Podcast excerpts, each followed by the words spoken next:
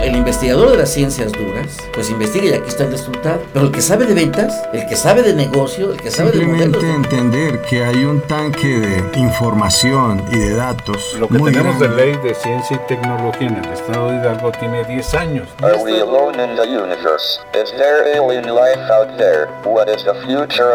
La Universidad Autónoma del Estado de Hidalgo, generadora de conocimientos, Sinergia, el rostro tecnológico de la Universidad Autónoma del Estado de Hidalgo, ciencia y tecnología, el punto convergente entre profesionales y sus ideas, Sinergia, con el doctor Roberto Morales Estrella.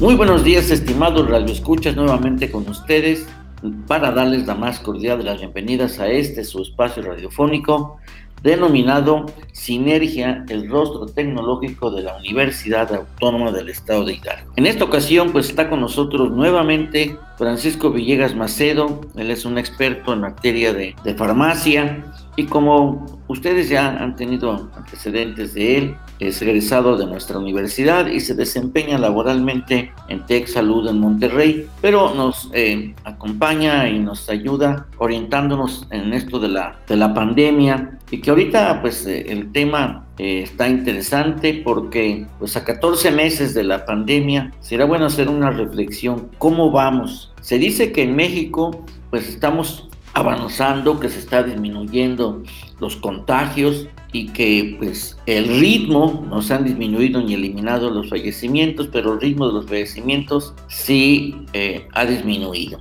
Ante otros países como es pues la India, Brasil, que pues están en crisis prácticamente humanitaria. Eh, entonces, y el problema de, los, de, las, de las vacunas, eh, si se libera o no las patentes, todo esto y además el manejo de la información y el manejo político de la pandemia a nivel mundial, no solo que se ha pretendido en México. Las derechas, las posiciones, las posturas de la derecha a nivel mundial son las que han estado impulsando las controversias y las presiones y los ataques hacia los gobiernos establecidos. Todo esto nos muestra un panorama y un contexto aún todavía muy complejo Todavía no salimos, no salimos y yo creo que sería aquí la opinión que le pediría yo Fernando. ¿Cómo lo ves y si realmente ya en este año o el próximo año salimos o hay riesgos de que podamos pues enfrentar otra nueva ola de contagio? ¿Qué opinas, Francisco? Eh, doctor, ¿cómo estás? Mucho gusto. Buenos días a tu auditorio. Eh, gusto estar aquí nuevamente. Y antes que, nada, pues felicitarte por el Día del Maestro que acaba de pasar y a todos mis profesores les mando un fuerte abrazo. Gracias a ustedes, pues soy lo que soy en este momento, ¿no? Retomando la pregunta, es una pregunta interesante, las cosas han ido cambiando de forma interesante y México se está comportando de una manera muy importante y muy interesante. No hemos domado la pandemia definitivamente. Algunos expertos, los epidemiólogos, infectólogos más importantes de nuestro país, han hecho algunos cálculos y se cree que actualmente la población en México, la mayor cantidad de la población que se concentra en las principales ciudades, Guadalajara, Monterrey, Ciudad de México, Puebla, Querétaro y los alrededores, que es donde la mayor densidad de la población se encuentra, ya se han contagiado en más de un 50%. Es por eso que ahorita vemos pocos casos. El problema de esto es que hemos adquirido una ligera inmunidad del rebaño, que era lo que se buscaba. Sin embargo, los estudios han demostrado que esta inmunidad del rebaño, sin una vacunación efectiva y eficaz, dura solamente seis meses. Entonces, ¿qué va a ocurrir? Que no vamos a estar lejos de lo que está ocurriendo en otros países. Nos va a atacar una tercera ola que seguramente la estaremos viendo entre agosto, septiembre u octubre de este año, debido a la tardanza que tenemos en la vacunación en nuestro país. ¿Cómo podemos controlarla? Si hubiéramos tenido una vacunación masiva como lo hizo Estados Unidos o algunos otros países que, ya llevan más del 50% de la población vacunada, probablemente hubiéramos logrado mantener y aplanar esta famosa curva y sí mantenerla plana. Pero eso no ha ocurrido y esto nos llevará a que alcancemos una tercera ola de COVID y que esto siga avanzando. Eh, las nuevas variantes que son sumamente agresivas y sumamente contagiosas pues harán que todavía tardemos, los expertos dicen un año más, año y medio más también. Está complicado, ¿no? Porque precisamente pues no tenemos medicamentos, está únicamente la vacuna y, pues la contención, los protocolos de, de, sana distancia y los cubrebocas que son los más comunes, aparte del gel, pero solo 22 países no tienen todavía vacunas y 99 países todavía no han vacunado a 10% de la población. Y en México, si bien se ha avanzado, pero todavía es muy, muy lento la, la vacunación, como bien lo dices. Entonces, esto puede generar, digo, y hay regiones como África que aparece pues como siempre en el último lugar de la perspectiva de vacunación, porque en el mejor de los casos, solo en el mejor de los casos, sería a partir de 2023, cuando ese continente comenzaría el programa de inmunización. Mientras haya un país, haya o varios países o muchos países que todavía haya eh, contagios y que no tenga vacunación, pues va a ser muy complicado. Dice Alicia Bárcena de la Comisión Económica para América Latina que en la región, o sea, en Latinoamérica, hay tres velocidades de vacunación. Cuatro países alcanzarán la inmunidad completa en el 2021 o inicios del 2022. Otros siete en 2022 y la mayoría, o sea, 22 países en 2023. Yo creo que México pues dada el ritmo que estamos observando, ya algunos nos hemos vacunado, pero todavía faltan y falta la población infantil que también se tiene que vacunar y que por cierto quería eh, preguntar, Francisco, ahorita pues están también las campañas de vacunación eh, para los niños contra el, sarampión y la rubiola y otras enfermedades que afectan directamente a los niños. En esas vacunas no podrán todavía poner la otra vacuna, ¿verdad? La, la del COVID. En estos momentos todavía no. Solo Canadá y Estados Unidos han autorizado el uso emergente de la vacuna, específicamente las de RNA, en este caso Pfizer, para el uso de adolescentes de 12 a 18 años. Si bien estas vacunas ya se empiezan a probar también en estudios de investigación en menores, mayores de 2 años a menores de 12 años, todavía vamos a tardar un poco en ver, en ver esta población. Seguramente en México les tocará hasta el próximo año para cómo vamos la población. Pero en estudios en investigación en México sí se estarán probando estos estudios, estas vacunas, en este tipo de personas de estas edades. Yo creo que sí es complicado, pero además de esto, eh, entonces México podrá estarse vacunando por terminar lo, que significa lo de la protección del rebaño, como tú mencionabas, pero hasta el próximo año, hasta el 23. Pero sí tenemos, me vuelvo a preguntar, tenemos muy fuerte el riesgo de una tercera ola, lo cual significaría un nuevo confinamiento. Yo creo que la gente ya no se confinaría. ¿eh?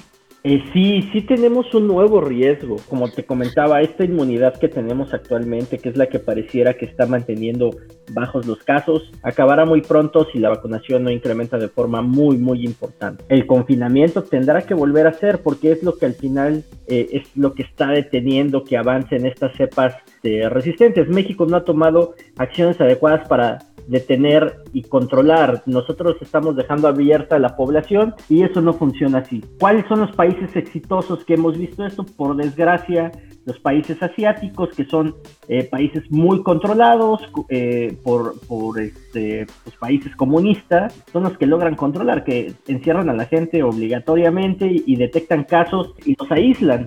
Y es como no permiten avanzar eh, estos, estos virus, ¿no? Y es como han podido controlar controlan un poquito, dejan abiertos, siguen monitoreando, siguen cultivando, siguen tomando pruebas de PCR y es como van controlando.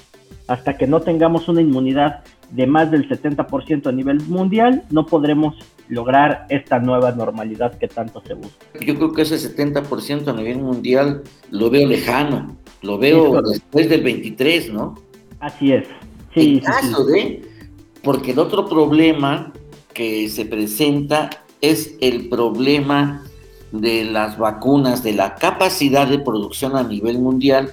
Y otro ingrediente que, que hace desató un debate enorme en lo que se refiere a la propuesta de la liberalización de las patentes, es decir, que ya puedan ser liberadas las patentes. Claro, se oponen las industrias, las empresas farmacéuticas, porque dirían que sería más problemático y que sería más eh, contraproducente. Alemania, a través de Angela Merkel, pues eh, eh, se opuso a que se liberaran las patentes, que fue propuesta también de varios países, entre ellos Estados Unidos. Pero, por ejemplo, Alicia Bárcena, que es la secretaria ejecutiva de la Comisión Económica para América Latina, que también tiene peso, pues eh, ella sí está a favor de que se liberen las patentes. Y en este contexto, pues eh, en México se están generando vacunas, entre ellas pues las del, sistema de Tech Salud y, y, la vacuna Patria. ¿Qué opinas en este contexto, tanto de lo de la propiedad intelectual como la producción de vacunas en México?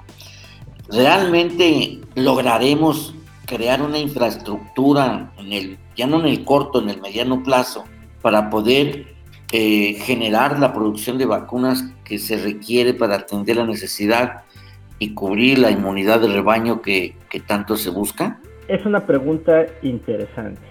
¿Qué sucede con las vacunas actualmente y con las variantes? Voy a partir de, de, esta situación. Las nuevas variantes no están siendo las vacunas antiguas. La última sesión contigo platicábamos sobre los tipos de vacunas. Tenemos vacunas a base de RNA y tenemos vacunas hechas a base de vector y a base de virus atenuado. Bueno, ¿qué sucede con las nuevas variantes? Estas variantes que están mutando desde la proteína S. Las vacunas de vector y las vacunas de virus atenuado no están siendo eficaces. Lo que está siendo eficaz es esta nueva tecnología a base de vacunas de RNA. La tecnología de esta es compleja, es costosa y bueno, se encuentra en muy pocos países. México podría tener esta estructura, yo creo que sí, tiene la capacidad y tiene a los expertos para poderlo hacer, pero necesitamos migrar hacia allá.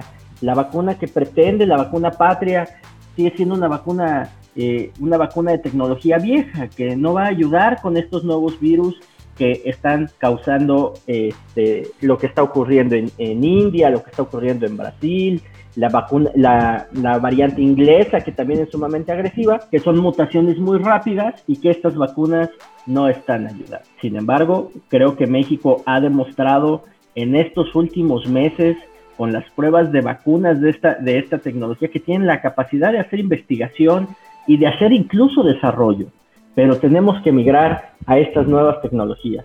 ¿Y por qué no? Bueno, la pregunta surge, ¿no? O sea, porque ahorita, según lo que mencionó la directora del Consejo de Ciencia y Tecnología, que se han articulado capacidades científicas de investigación clínica y también de innovación con una empresa llamada Avimex y el Seguro Social. Están participando investigadores de la UNAM, de la Universidad de Viena, de la de Salamanca, de España, de la Autónoma de Nuevo León y también de INER. Pero entonces la tecnología que se está ocupando para generar y producir esta vacuna patria no responde a, las, a la dinámica de las variantes, pregunto.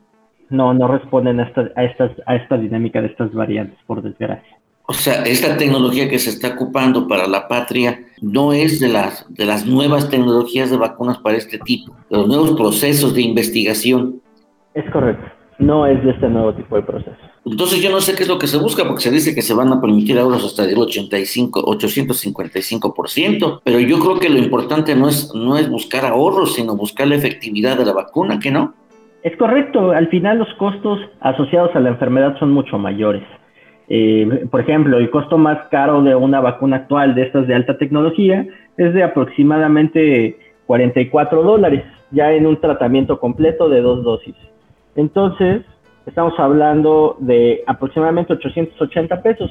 El costo promedio de COVID en un paciente este, no grave oscila entre el medio millón de pesos y en un paciente crítico supera los 3 millones de pesos. ¿Cuánto nos ha costado al erario la atención de los pacientes COVID en, todo lo que vamos de, la pandemia, pues, híjole, creo que lo más, de lo que se ha gastado el gobierno federal en la adquisición de vacunas.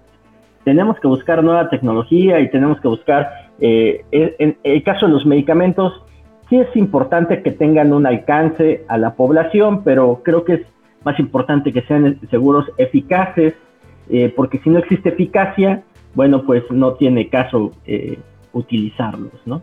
Sí, yo creo que se pone en riesgo. Uno puede confiar, ya estoy vacunado. Y ahorita con todas estas variantes, todos estos tipos de, vacunas que hay, la CanSino, la que se han estado colocando, la Pfizer y el AstraZeneca se ha venido colocando también, se ha venido aplicando. Creo que se ha aplicado más la CanSino a nivel general, ¿no? Es correcto. Y mucha gente tiene desconfianza de la CanSino. ¿Tú qué opinas? Eh, esta desconfianza ha sido infundada. Creo que mucho fue un tema que se hizo político.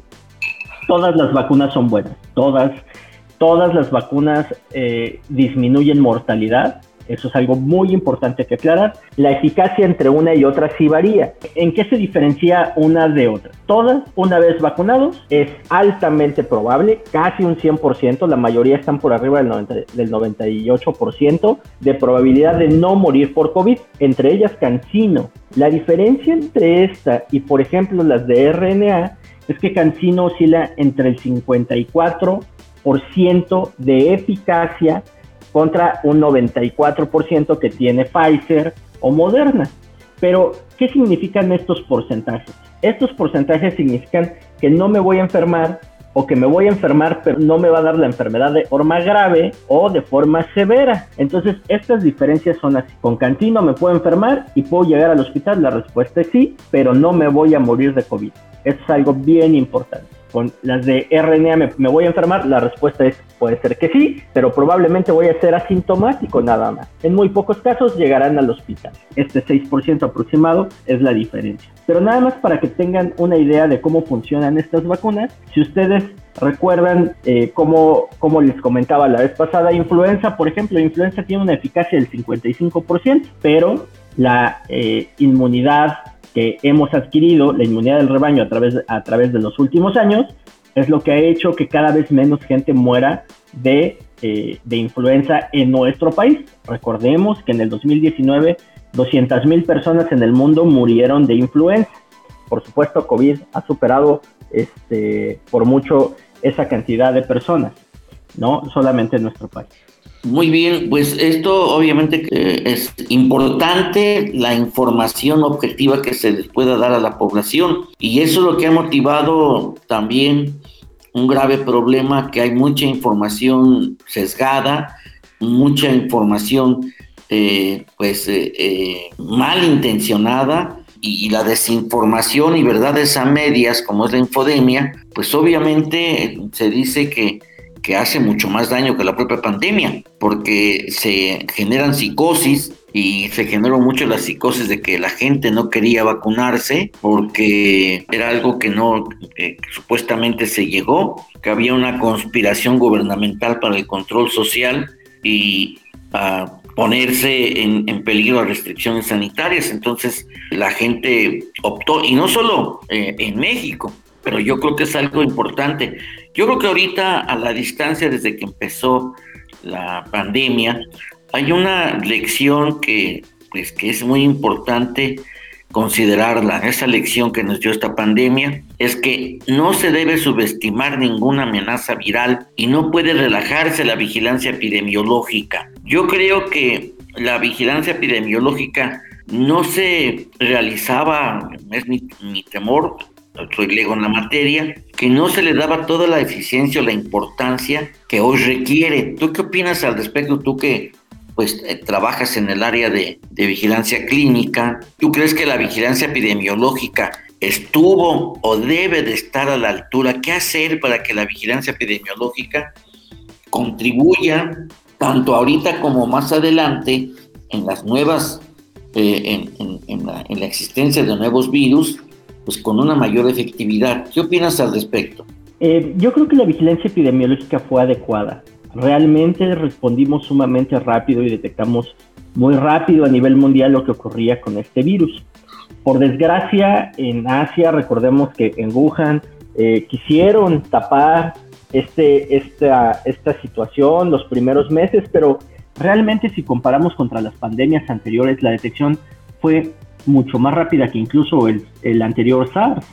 Eh, le ganamos meses a esto. El problema fue el tipo de virus que, que, creíamos en un inicio que era más tranquilo que una gripa y resultó ser el, uno de los virus más agresivos en la historia de, la humanidad, ¿no? Creo que el, sistema eh, epidemiológico a nivel mundial que tiene incluso o que es monitoreado por la OMS es fabuloso. Creo que lo que nos faltan son políticas eh, a nivel mundial, que sigamos todos los países miembros y que esto y que puedan detener este tipo de pandemias, controles aéreos, eh, vigilancia epidemiológica igual en todos los países. México no vigila igual que Estados Unidos y Guatemala no vigila igual que México. Entonces, creo que esas diferencias, nada más por hablar entre nuestros eh, vecinos, es lo que puede hacer la diferencia, ¿no? Pero creo que a nivel epidemiológico, a nivel mundial, estamos muy bien preparados.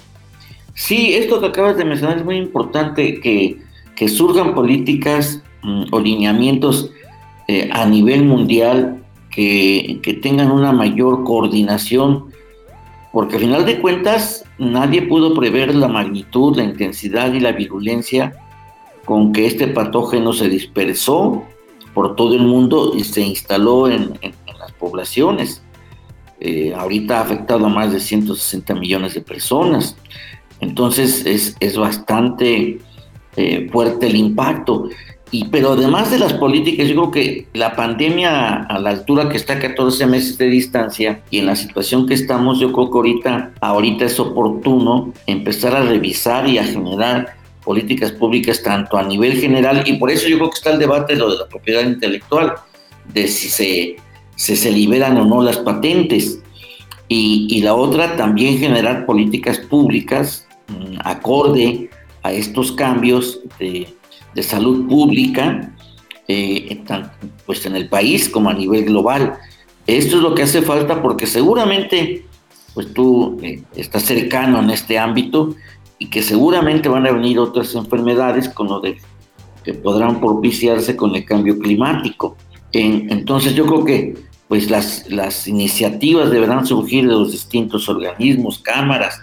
Las empresas transnacionales no lo veo en ese sentido, pero por ejemplo, habrá que revisar el Consejo de, de General, pues que data desde, desde el ordenamiento de 1857 y que eh, así quedó en, el, en 1917. Es un organismo de mucha capacidad política, porque pues está bien representado, porque participan tanto el propio presidente de la República, el titular de salud, hay un secretario técnico y los y siete secretarios, el IMSS, el ISTE, el DIF, la Academia Mexicana, la Academia de Medicina y Cirugía y el, y el rector de la UNAM, más dos 22, 22 vocales auxiliares.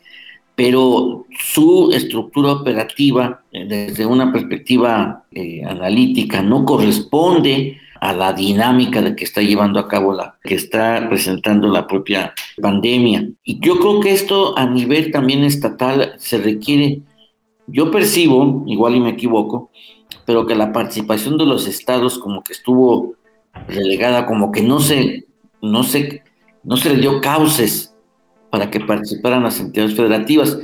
Claro, se puede considerar también los factores políticos y más ahorita en época de campaña que afortunadamente ya van a terminar, pero yo creo que eso es lo que viene a hacer complicado la salud pública de una pandemia de esta naturaleza, ¿no lo crees? Sí, definitivamente estoy de acuerdo. Una dinámica que han tenido los hospitales, eh, aunque se diga que se atienden las otras enfermedades, yo creo que otras enfermedades están han caído en rezago de atención es lo que percibe la población, pero a final de cuentas, eh, dices que sí podría tener la capacidad México de producir vacunas, pero esto no sería de manera en un, en un mediano plazo, sino a más largo plazo, podría ser. Yo creo que sí puede ser en un mediano plazo. Creo que tenemos la, la, capacidad para poder, hablaba de mediano plazo entre seis meses y un año, yo creo, podríamos hacerlo sin problema si logramos envasar vacuna y, distribuirla eh, trayéndonos la materia prima, creo que podríamos empezar con traer equipos que pudieran hacer vacuna de RNA y poder desarrollarla de forma masiva y hacerlas aquí en nuestro país. En algún momento México fue productor de vacunas y era de los mejores a nivel mundial y creo que podemos volverlo a hacer. hay que retomar eso, ¿no? Esto fue, fue por una, un debilitamiento de la política pública, de la política de salud pública, ¿no? Porque México sí tenía una capacidad de, de, producción de vacunas, pero hoy ya no tiene eso, o sea, se relegó y se, bueno, de hecho, desde el punto de vista político y presupuestal, y no ahorita, sino desde 30 años atrás, eh, se vino, se vino eh, debilitando el sector salud, tanto en cuestión operativa como en cuestión de investigación. Y la otra pregunta, ok, nos hemos centrado en las vacunas porque es lo, lo más inmediato para contener los contagios. Pero la producción de, medicamentos, ya hay medicamentos o se están generando o se están investigando, se está realizando investigación para la generación de medicamentos específicos para el COVID. Sí, afortunadamente ya se empiezan a probar nuevos fármacos. A nosotros, eh, nosotros hemos corrido con tres protocolos importantes para tratamiento eh, de COVID, para tratar pacientes graves de COVID. Uno de ellos ya se publicó, eh, que es varicitinib. Este, ya se publicó su eficacia y disminución de la mortalidad en el uso de este tratamos, nosotros iniciamos con otro protocolo que justamente se acaba, se acaba de cerrar el día viernes, que es un tratamiento que eh, se llamó Regeneron. Eh, es una mezcla de anticuerpos monoclonales, baricitinib es un anticuerpo monoclonal y se están probando otros nuevos anticuerpos monoclonales. Sabíamos que los anticuerpos monoclonales iban a empezar a cambiar la forma de hacer la medicina. Esto lo supimos hace aproximadamente 20 años hace 10 años eh, fueron donde empezó su auge de ellos para tratar distintas enfermedades, principalmente el cáncer. Pero estos han tomado una dinámica interesante en el tratamiento de otras enfermedades, eh, principalmente gástricas, eh, además de los, del cáncer. Bueno, pues ahora lo vemos como tratamientos de algunas infecciones. Y por supuesto, los jugadores importantes serán los anticuerpos monoclonales y las vacunas de RNA que tienen un enfoque no solamente en la prevención de virus, sino también para tratar enfermedades este, inmunológicas. Algo bien interesante que cambiará. Bueno, estos anticuerpos monoclonales que se empiezan a probar eh, están siendo eficaces, eh, todavía están en fases tempranas, fases 3, fases 2, que seguramente en este mismo año estaremos viendo ya su aprobación de emergencia o su aprobación comercial a finales de este año para tratar eh, este, pacientes graves. Eso es muy bueno porque Remdesivir, que fue un antiviral que salió para tratar COVID, que es el único que sigue siendo aceptado para tratar esta enfermedad, es un antiviral que ha funcionado, pero es muy costoso y, solo eh, tres farmacéuticas a nivel mundial lo están produciendo. Y bueno, estos, estos anticuerpos monoclonales lo que han demostrado es que son seguros, eficaces y no a un costo tan elevado. Vaya, entonces sí, se está surgiendo, pero yo creo que esto también hay que revisar eh, desde la perspectiva de México. Yo creo que, como lo decía por ahí algún periodista, algún comentarista, que la soberanía de México tiene mucho que fundamentarse en la salud de su población. Nos vamos a ir a un corte regresamos con más de este interesante tema y de la perspectiva, ahorita que regresemos, que pues eh, Francisco Villegas Macedo, que nos ayude a visualizar hacia dónde vamos, cuál va a ser la ruta que estamos siguiendo y si pues podemos por lo menos visualizar que vamos a estar sanos. Regresamos en un momento. Todas las ideas continúan en Sinergia. Regresamos.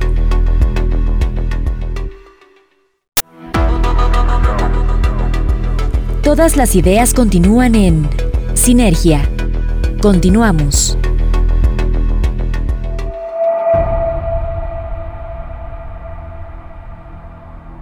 Bien, pues ya regresamos y de, pues en este momento que que estamos fuera del aire, yo creo que la reflexión fue precisamente en esto.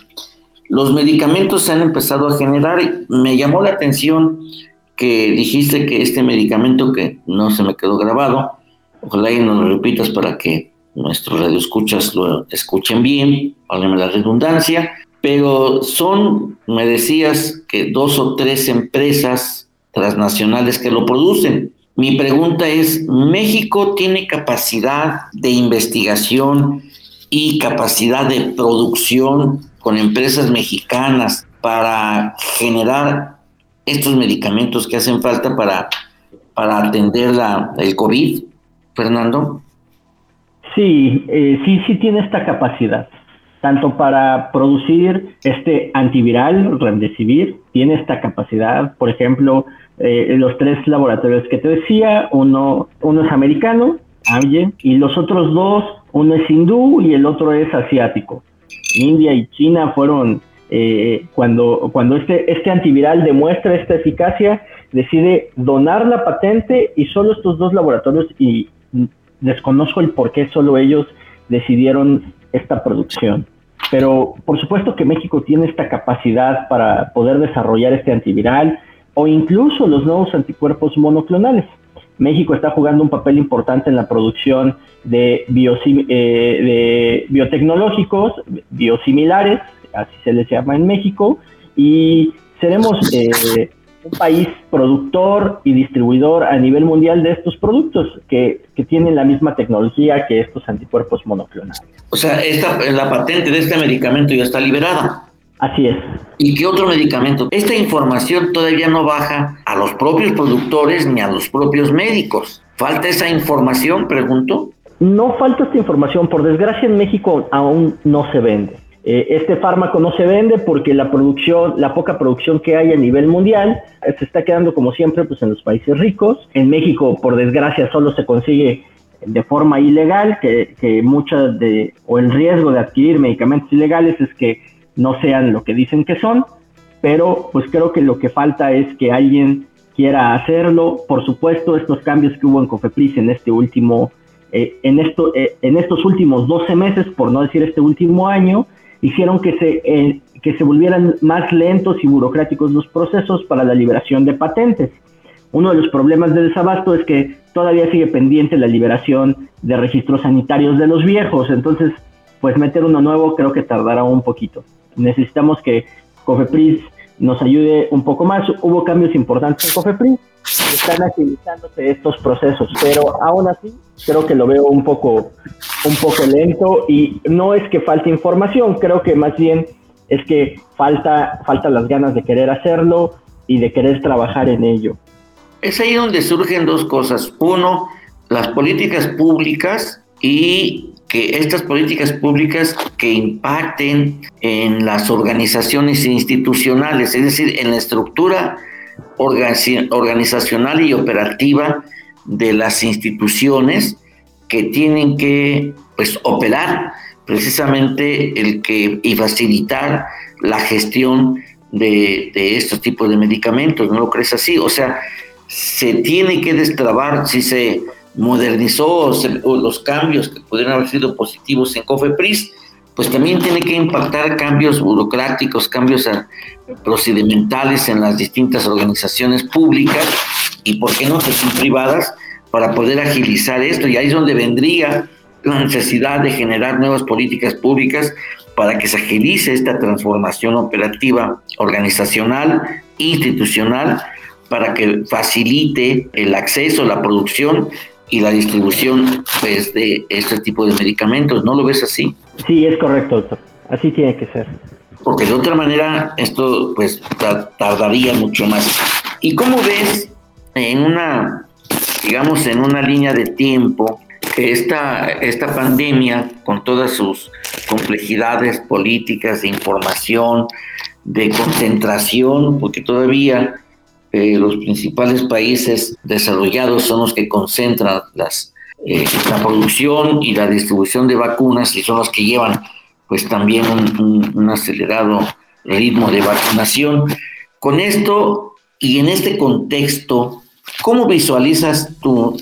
Sabemos que el futuro siempre es incierto, la reina del futuro es la incertidumbre, pero siempre hay que buscar reducir la vulnerabilidad.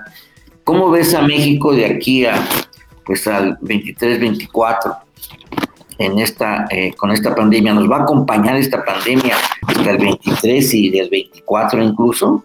No lo creo. Yo creo que México, México va tiene que despertar. Creo que hay la disponibilidad. A, nivel privado, cada vez está más interesada la, la, la industria privada, háblese de, eh, de hospitales, empresas, etcétera, a apoyar a que salgamos todos adelante. Si, si México no sale adelante, pues el, el, país se va a caer.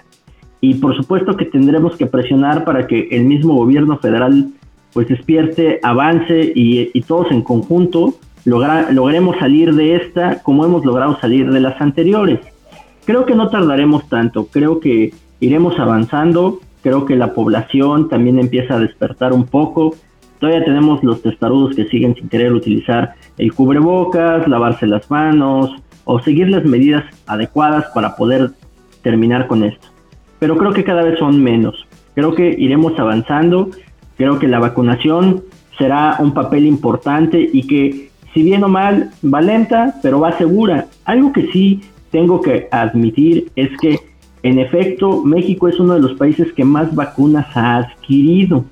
Que no hayan llegado es otra cosa, pero, pero sí está preocupado, y eso sí lo sabemos, y es una parte pública, en adquirir vacunas. Y se ha adquirido una gran cantidad y se han dado de alta ante COFEPRIS la, mayor, eh, la mayoría de las vacunas eh, registradas de calidad, seguridad y eficacia. Tenemos bastantes, nuestro arsenal de vacunas ha sido muy bueno, como otros países han registrado un par nada más y no tienen alcance esas vacunas.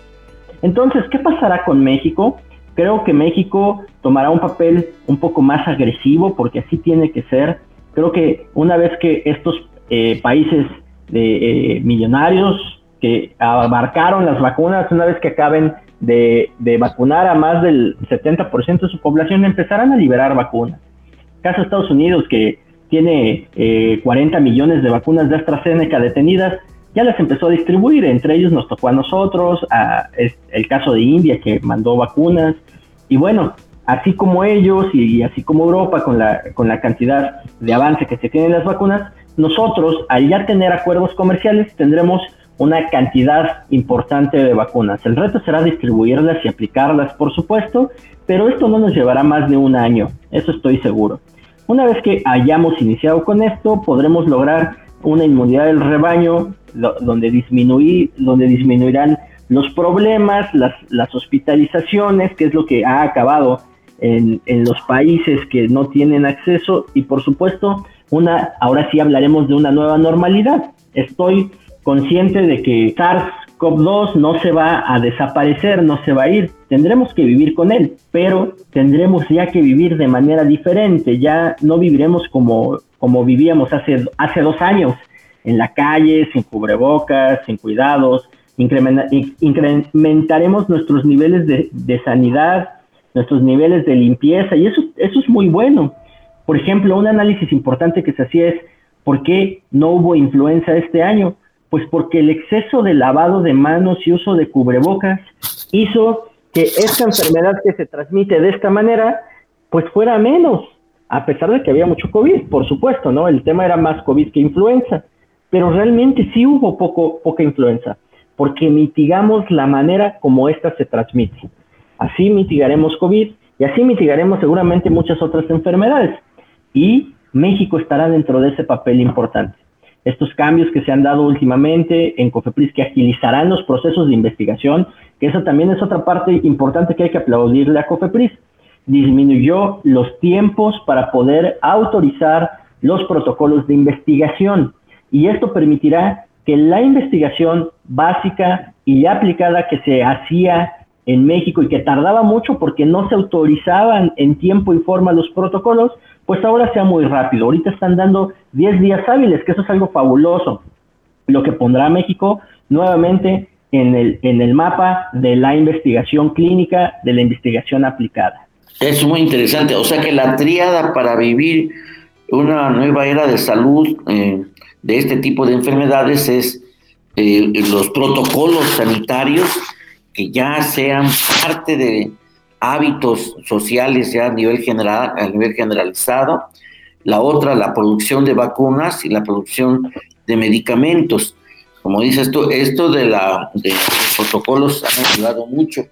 Y, pero me surge una pregunta, los que, la población que ya se vacunó, se llega a la inmunidad de rebaño, que es interesante, pero esta vacuna ya tendrá que ser como también la vacuna de la, de la influenza, que tiene que ser anual. Es correcto. Seguramente veremos eh, en un futuro vacunas tetravalentes donde incluirá influenza, incluirá SARS-CoV-2 y sus variantes. Creo que no nos libraremos de seguirnos vacunando. Eh, las vacunas, recordemos, y, esto, esto es fortaleciendo el uso de las vacunas, es lo único que ha mantenido viva la humanidad. Recordemos que las, las pandemias anteriores, eh, la peste negra acabó con la mitad de Europa y bueno, algunas otras enfermedades acabaron con poblaciones e incluso ciudades completas y que solo se lograron este, a través de la vacuna, se logró erradicar esas enfermedades. Lo mismo pasará con esto. Los antivacunas, por desgracia, son los que han generado estos problemas y enlentecen estos procesos, pero pues COVID creo que demostró que para todas estas personas antivacunas, pues, pues lo que sucederá es que en algún momento enfermarán con una variante que por desgracia será mortal. Yo lo he dicho en, no en uno o más foros, la única diferencia entre la vida y la muerte se llama una vacuna. Sí, claro, o sea, e, esto de la, porque por ejemplo viene el factor político, eh, Argentina, España, Brasil, las corrientes eh, eh, derechistas de posición derechista que han derivado en, acciones antisociales, eh, pues se han convertido en y han propiciado el resurgimiento de grupos conspiracionistas y que algunos dicen que movidos por la ignorancia o otro tipo de intereses, yo digo que la ignorancia dicen que es, o sea, la definición es de que eh, ignora que no tiene información, pero es más grave no tener información, es más grave la información sesgada, la infodemia, porque lesiona enormemente al grado de que se llegó a decir, eso seguramente tú lo decías, que esta combinación de que la aplicación de las vacunas incluso la, se extraían de, que eran elaborados por, efectos humanos. O sea, eh, hubo atrocidades y también que se usaban otro tipo de cuestiones hasta clarasol para para poder eh, erradicar este tipo de enfermedad. Hubo muy mala información, fue todo un ataque. El efecto político, sin lugar a dudas, que tiene un impacto preponderante. Yo creo que esto tendría que llevarse a nivel de la propia Constitución para que los protocolos y, las, y la salud tenga una, un signo, tenga una, una importancia a nivel de seguridad nacional. ¿No lo crees tú? Sí, definitivamente es algo que tiene que ser un tema del nivel de seguridad nacional. Creo que tenemos que aquí sí actuar de manera enérgica e importante contra este tipo de personas que, que lo hacen con un fin de dolo. Creo que en este caso no existe la ignorancia, eh, creo que no es, creo que la ignorancia no es lo que los mueve, sino los mueve un nivel de dolo que hacer daño a la, propia, a la propia población. Pues eso que resulta francamente muy grave, no solo, o sea, hablo de, de, otras, de otros países y también México no es la excepción, obviamente, los conflictos políticos con tal de ganar lo consideran que se puede usar todo y contra todo. Y, yo creo que no, no, no es así, debe de haber eh, obviamente un alto rango de ética en la actividad política para sanear la propia función pública y yo creo que esto es lo que todavía no estamos haciendo de una manera eh, pues que, sea cultura en nuestro país. Y bueno, pues eh, el tiempo se nos está agotando. Francisco, yo quisiera pedirte pues que nos comentaras tú cómo vas, cómo, cuándo, cuando escuchamos llegar tu libro, que nos lo comentes aquí en este espacio, que es tu espacio eh, de sinergia tecnológica. Muy bien, muchas gracias. Pues, ¿cómo voy? Eh, voy muy bien. Fíjate que les platicaba que hace poco me, me hicieron responsable del protocolo de la vacuna eh, de CureVac. CureVac fue el creador de la tecnología de RNA y que se dio la tecnología a Pfizer y Moderna. Y bueno, eh, CureVac va a ser una de las vacunas, tal vez la más importante a nivel mundial, si no es que de las más importantes por ahí los invito a que, a que googleen quién es CureVac y qué está sucediendo con esta vacuna y tal vez podríamos platicarlo en tu siguiente foro. Bueno, eh, les quiero eh, comentar que nosotros hicimos una investigación eh, clínica aplicada de esta vacuna y fuimos el sitio de investigación clínica con mayor reclutamiento a nivel mundial para CureVac y con indicadores en verde. Esto habla de la capacidad que tiene México. México representó casi el 10% del total de los, de los voluntarios a nivel mundial y nosotros, nuestro sitio de Tech Salud representó el 5%. Eso habla muy bien de la capacidad de investigación que podemos hacer. Y eso a mí me tiene en este momento muy contento y por supuesto al Tecnológico de Monterrey y al país nos tienen contentos los resultados que podemos dar para hacer investigación clínica aplicada. Entonces, hemos avanzado en eso, seguimos trabajando por supuesto en este protocolo porque es un protocolo que dura un año, tres meses y bueno, nos, nos tiene contentos y motivados haciendo investigación clínica. Yo creo que este tipo de investigación clínica, que es investigación aplicada y que pues, debe de desarrollarse en, también y, crearse redes de investigación para, al respecto, ¿no? Así es. Eh, con, tanto con otras instituciones educativas como con otras naciones. Yo creo que la investigación, si queremos nosotros pues eh, recuperar nuestra capacidad de, producción de vacunas y medicamentos, pues la, la respuesta se encuentra o las bases se encuentran en la investigación aplicada, ¿no lo crees? Es correcto. Creo que la investigación clínica aplicada tiene que hacerse en conjunto, tiene que hacerse eh, multidisciplinar en equipo y bueno, creo que tenemos esta capacidad de hacerlo así. Bueno, y tu libro, adelántanos algo. ¿Cómo se llama? ¿Cómo está? Bueno, dinos las partes están integradas y cuándo nos vienes a hablar de él.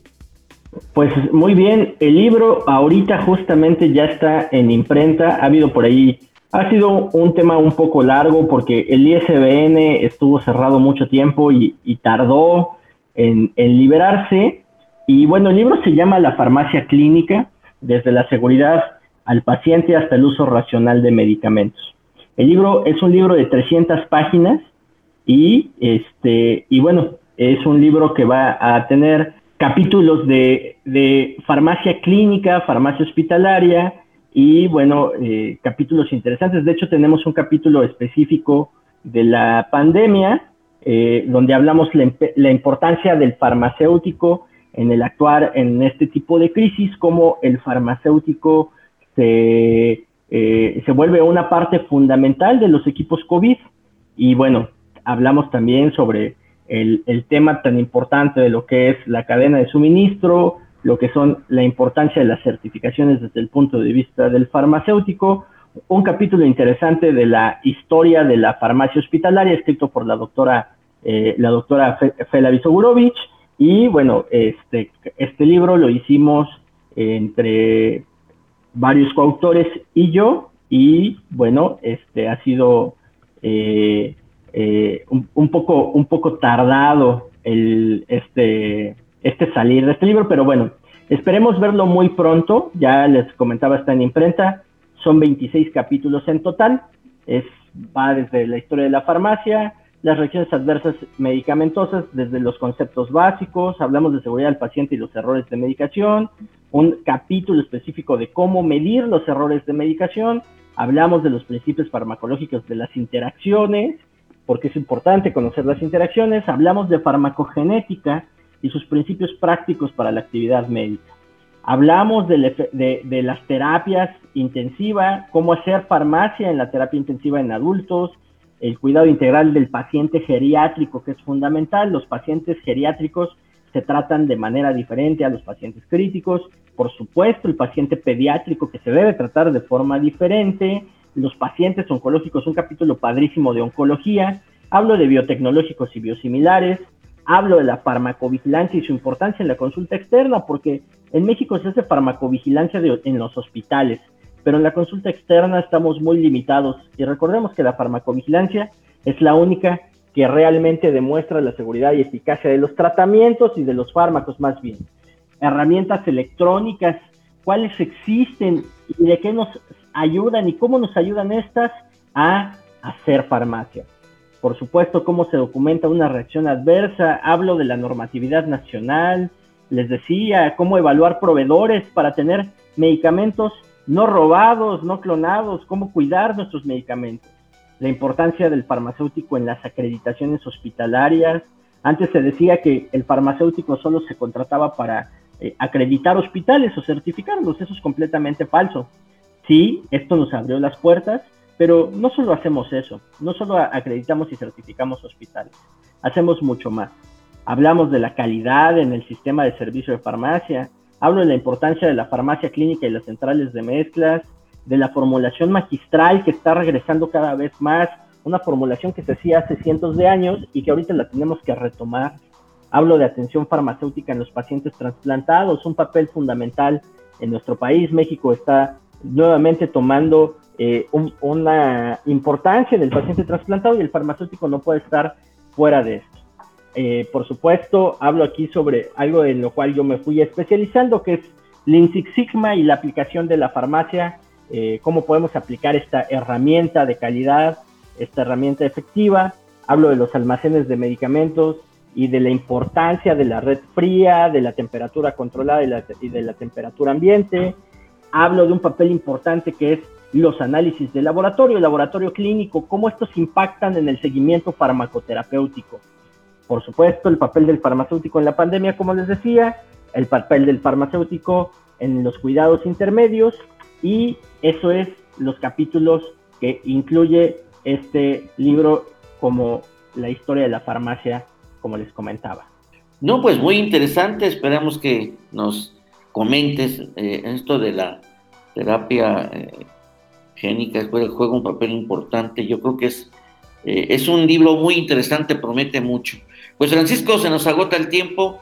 Fernando Francisco Villegas Macedo, experto en materia de farmacia y que egresado de nuestra universidad, eh, de nuestra licenciatura en farmacia, y pues obviamente se desempeña ahorita en Tech Salud y que pues sigue trabajando intensamente y ha avanzado muchísimo en conocimiento, eh, ya es un profesionista maduro y pues eh, ya es su segundo libro y que esperemos que nos comparta esa gran experiencia pues no nos resta más que agradecer en los controles a Paola Juárez, eh, a nuestra directora de radio, Claudia Namí Muñoz Arabia, Radio Pachuca, y a todos y cada uno de ustedes, estimados radio escuchas, que les deseamos que tengan un excelente día y les enviamos un saludo y un abrazo cálido desde la distancia, pero muy cálido y sincero. Tengan ustedes un magnífico día. Su amigo Roberto Morales Estrella les saluda. Hasta la próxima. Gracias por escucharnos. Por hoy, las ideas se vuelven a dispersar hasta la próxima emisión de Sinergia